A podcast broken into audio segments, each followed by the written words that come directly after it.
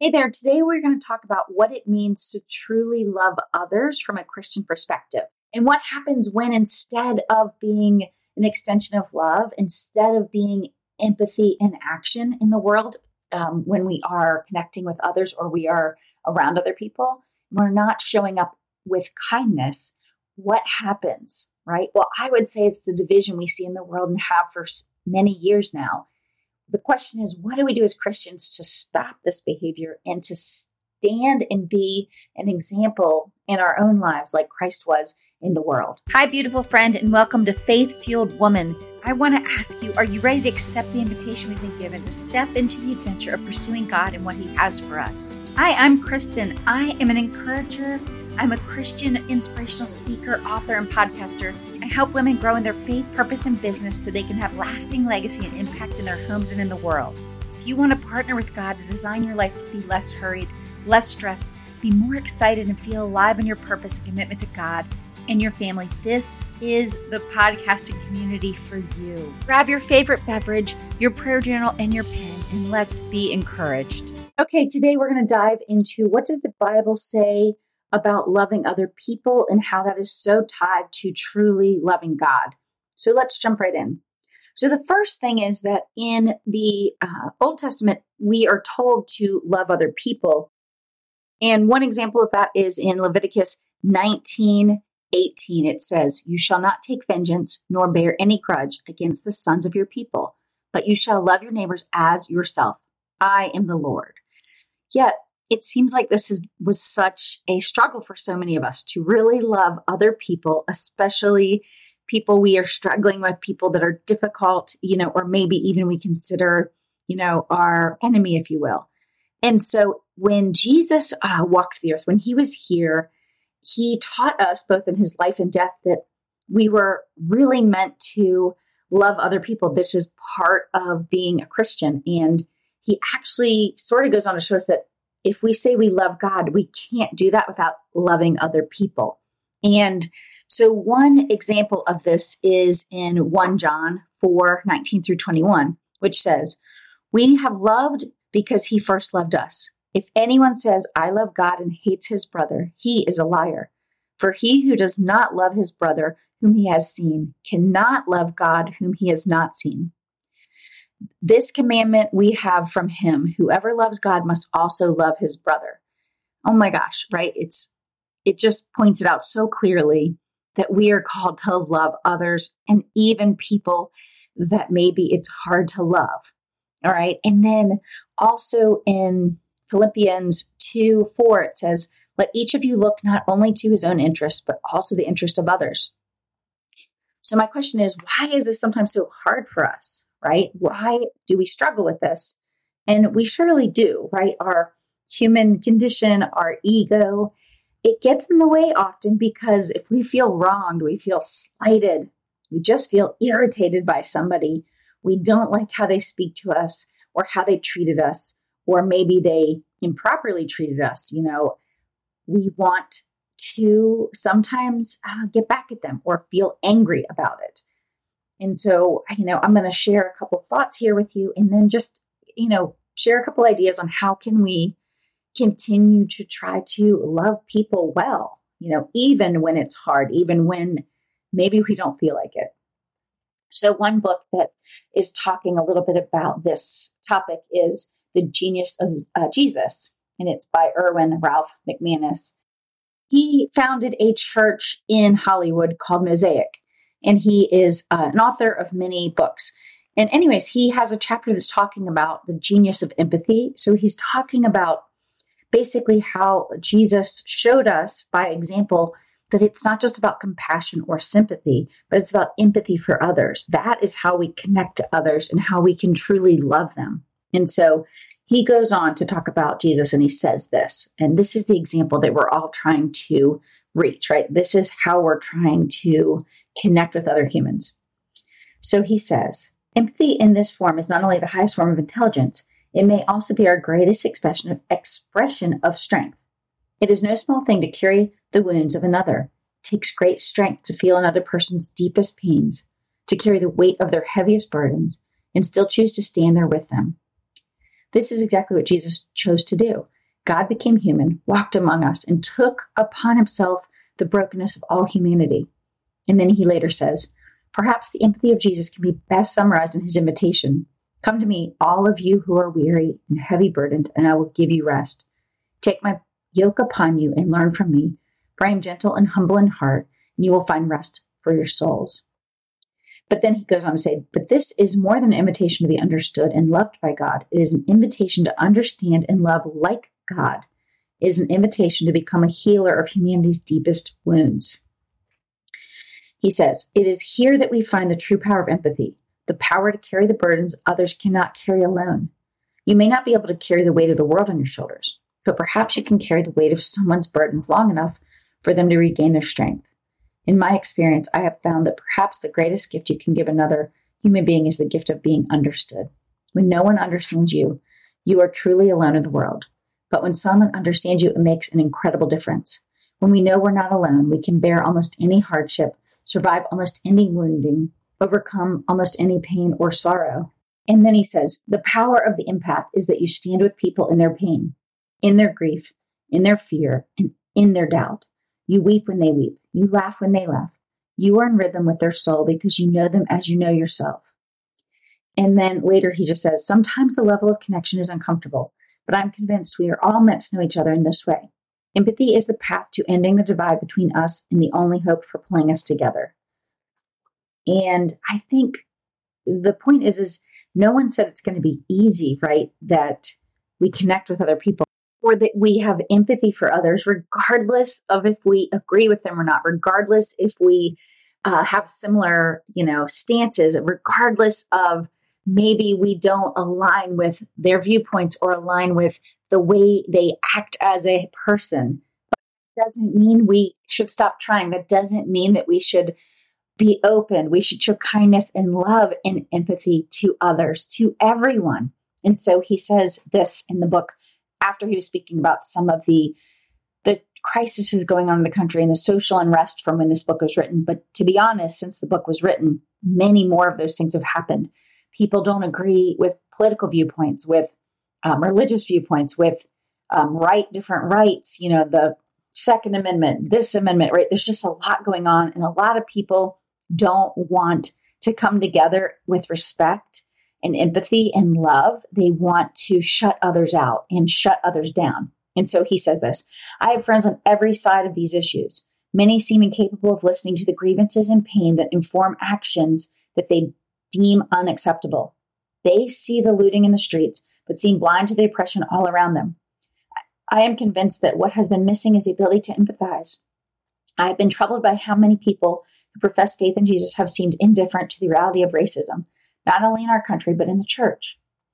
And then later he goes on to say, empathy is needed most in the places where we perceive ourselves to be most different from one another. If we could walk in each other's shoes, how would that change us? If we could eliminate the dividing walls that separate us, how would that change humanity as a whole? Empathy is not about agreement. Empathy cuts through the falseness and finds the truth hidden within all of us. Imagine instead of seeing only skin deep, we could see straight into each other's souls. If I could know your heart, and more than that, have my heart transformed by yours, how would that change me? And how would that change in me change the world around me? Imagine how different the world would be if we could get beyond ourselves and connect to the hearts of those most hurting and alone. If you can imagine this kind of world, then perhaps the genius of empathy will be your greatest asset and you will become your world's greatest gift. Jesus felt our pain and stood with us in it. He lent us his strength so that we might find our healing as well. He never lost sight of our deepest lostness, our need for forgiveness and new life. Imagine what kind of world we would create if this were our posture as well. A world where we never lose sight of others because we are now part, they are now part of us. So I think the question becomes how do we have this level of empathy? How do we stay open to being love, to showing up with kindness and empathy.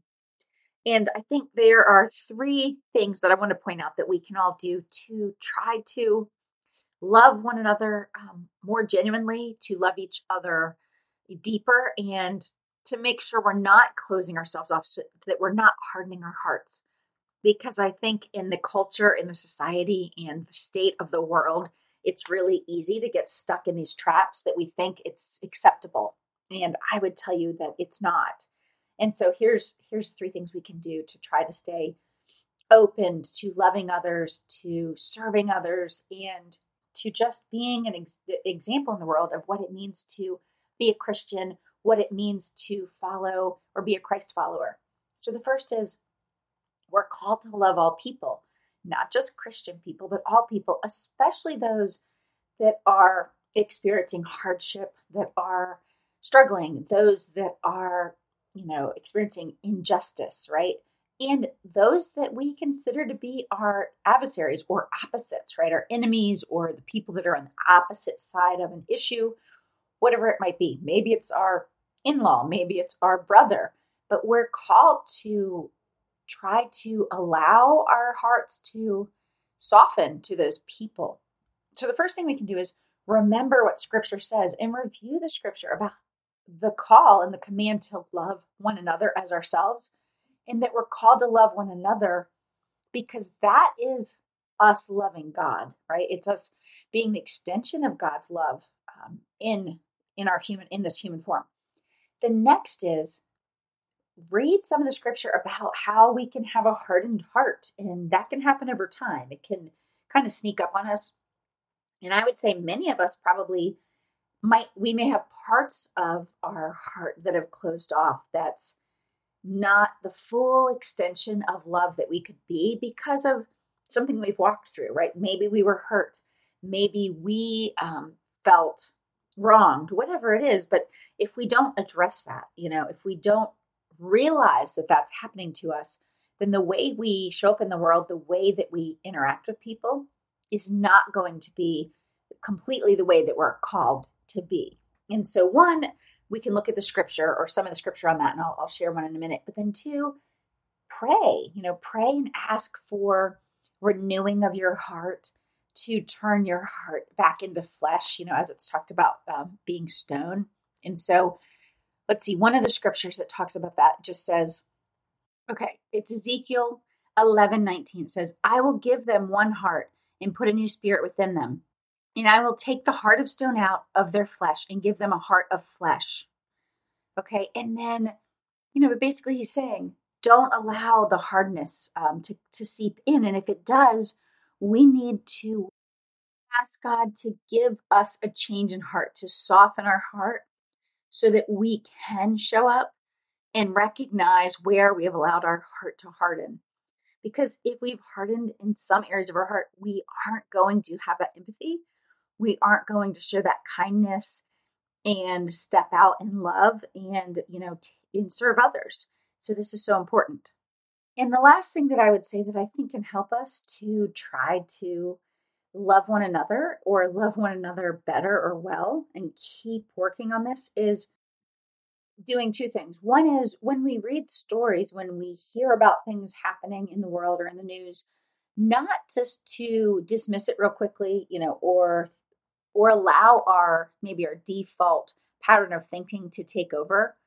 You know, maybe we immediately read a story and say, you know, and have a judgment about it. And so therefore we're blocking that compassion. And then we're not even getting to the point of empathy. We're not getting to the point of actually really relating to the people that are hurting or struggling or are going through something. So, if we really want to show up in the world to love one another, we have to be aware of where these judgments and these perceptions of ours seep in. And we have to be willing to really address them, you know, and, and pray about changing our hearts towards that group, those people, the problem, whatever it might be.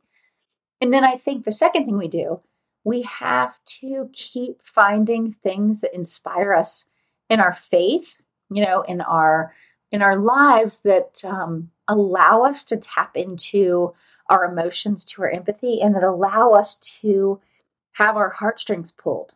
In other words, how do we stay in touch with the humanness, right, of others? Um, and I think when we do that, when we make sure that we're reading things that both inspire us, but also remind us of the examples of people showing love throughout history, whether in the Bible or just uh, people we admire or people, you know, that just did exceptional things from a place of love. And I think when we do that, it's more, we're more aware of it and it's more front and center in our mind. And it kind of opens our heart each time, right? We see that example. Even movies that, you know, tug at our heartstring, those stories that, you know, it could be an underdog, it could be somebody that against all odds, right? Someone helped them, something kind and good happened, you know, and you you get goosebumps or you have the little tears coming out of your eyes, but something that's if we get too desensitized, then we will harden our hearts. So we have to be careful to not get desensitized, but also to keep tapping into that um, feeling of love, that feeling of kindness and serving others. And then the more we do it, take small acts, right? Have um, show up in the world doing little things for people, little things by making choices to show up and have courage and show up and be love in the world, the more we want to do it. You know, it actually feels good and it connects us to other people even more. So today, I just want to encourage you show up and love one another so that you can truly love God. And it also just connects us, you know, as the collective even more when we show up and we are that extension of love that God basically shows to us and is in the world. And then also, just remember it's empathy. It's empathy that brings us together, regardless of our opinions, regardless of our differences, regardless if we have been through what others are walking through. And let's just remember to pause and imagine ourselves being in those places and figure out how can we help others. Thanks again for listening. And if you would like to be encouraged and lifted up, I have a seven day encouragement challenge. If you'd like to sign up, go to faithfueledwoman.com and just enter your email address, and you will be sent seven days of Christian encouragement and inspiration to your inbox. Thanks again for listening to Faith Fueled Woman. If you enjoyed the show, we would love it if you would share it with a friend. And if you would leave us a rating and review on Apple Podcasts, because it helps us get discovered by more people to spread more hope in the world. Thanks again for listening in.